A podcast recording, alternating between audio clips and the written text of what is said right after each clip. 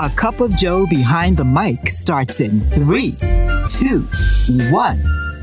Here's radio personality, Joe Labor.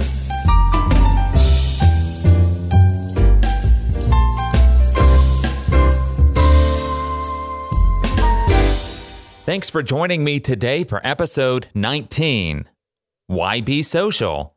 My exciting journey continues of going from working full time at a radio station to working full time for radio and beyond from my A Cup of Joe Media home studio. In fact, it was one year ago today, Good Friday, that I left radio on a full time basis to give my full commitment to A Cup of Joe Media. Today, I want to talk to you about the importance of utilizing social media to market and grow your business or nonprofit and why and how I have been utilizing it since the whole MySpace days.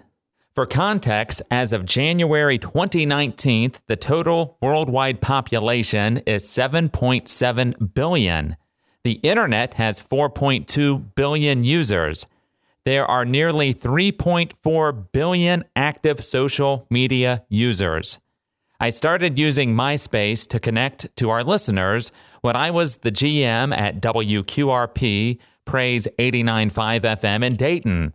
It was a great way to feature our artists, promote upcoming station events, concerts, and pledge drives, and of course, engage our listeners in a way that was merely done in the past by phone or email.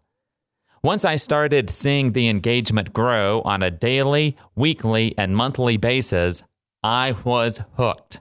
I quickly realized that radio needed to be in the social game, not on the sidelines. Since then, of course, Facebook replaced MySpace, and new social sites such as YouTube, Twitter, Instagram, and Snapchat, and many others have, uh, of course, come on the social scene. Let's look at some more hard numbers concerning social media. On average, people have 5.54 social media accounts. The average daily time spent on social is 116 minutes a day. 91% of retail brands use two or more social media channels, and 81% of all small and medium businesses use some kind of social platform. Like radio, social is here to stay and is growing stronger every day. You can no longer ignore this newest media outlet. So let's say you want to launch your brand on social. Where do you start? Well, I'm glad you asked. You start where the most users are, and that is still Facebook. Facebook has just over 2.3 billion active users. YouTube comes in second with 1.5 billion, followed by Instagram with 1 billion.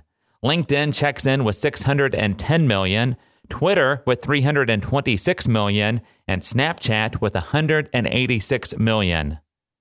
In my experience, Facebook has resulted in much more consistent results than Twitter or Instagram, so I would start there. In my book, Instagram, though, is a very close second.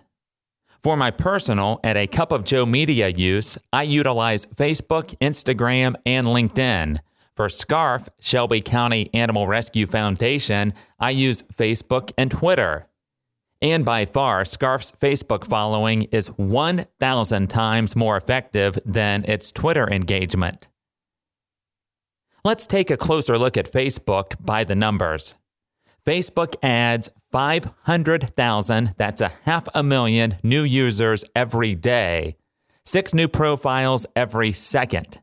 68% of all Americans are on Facebook. 79% of all online U.S. adults use Facebook.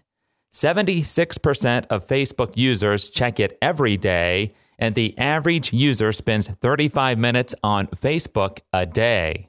So, why aren't you promoting yourself, business, or nonprofit on Facebook?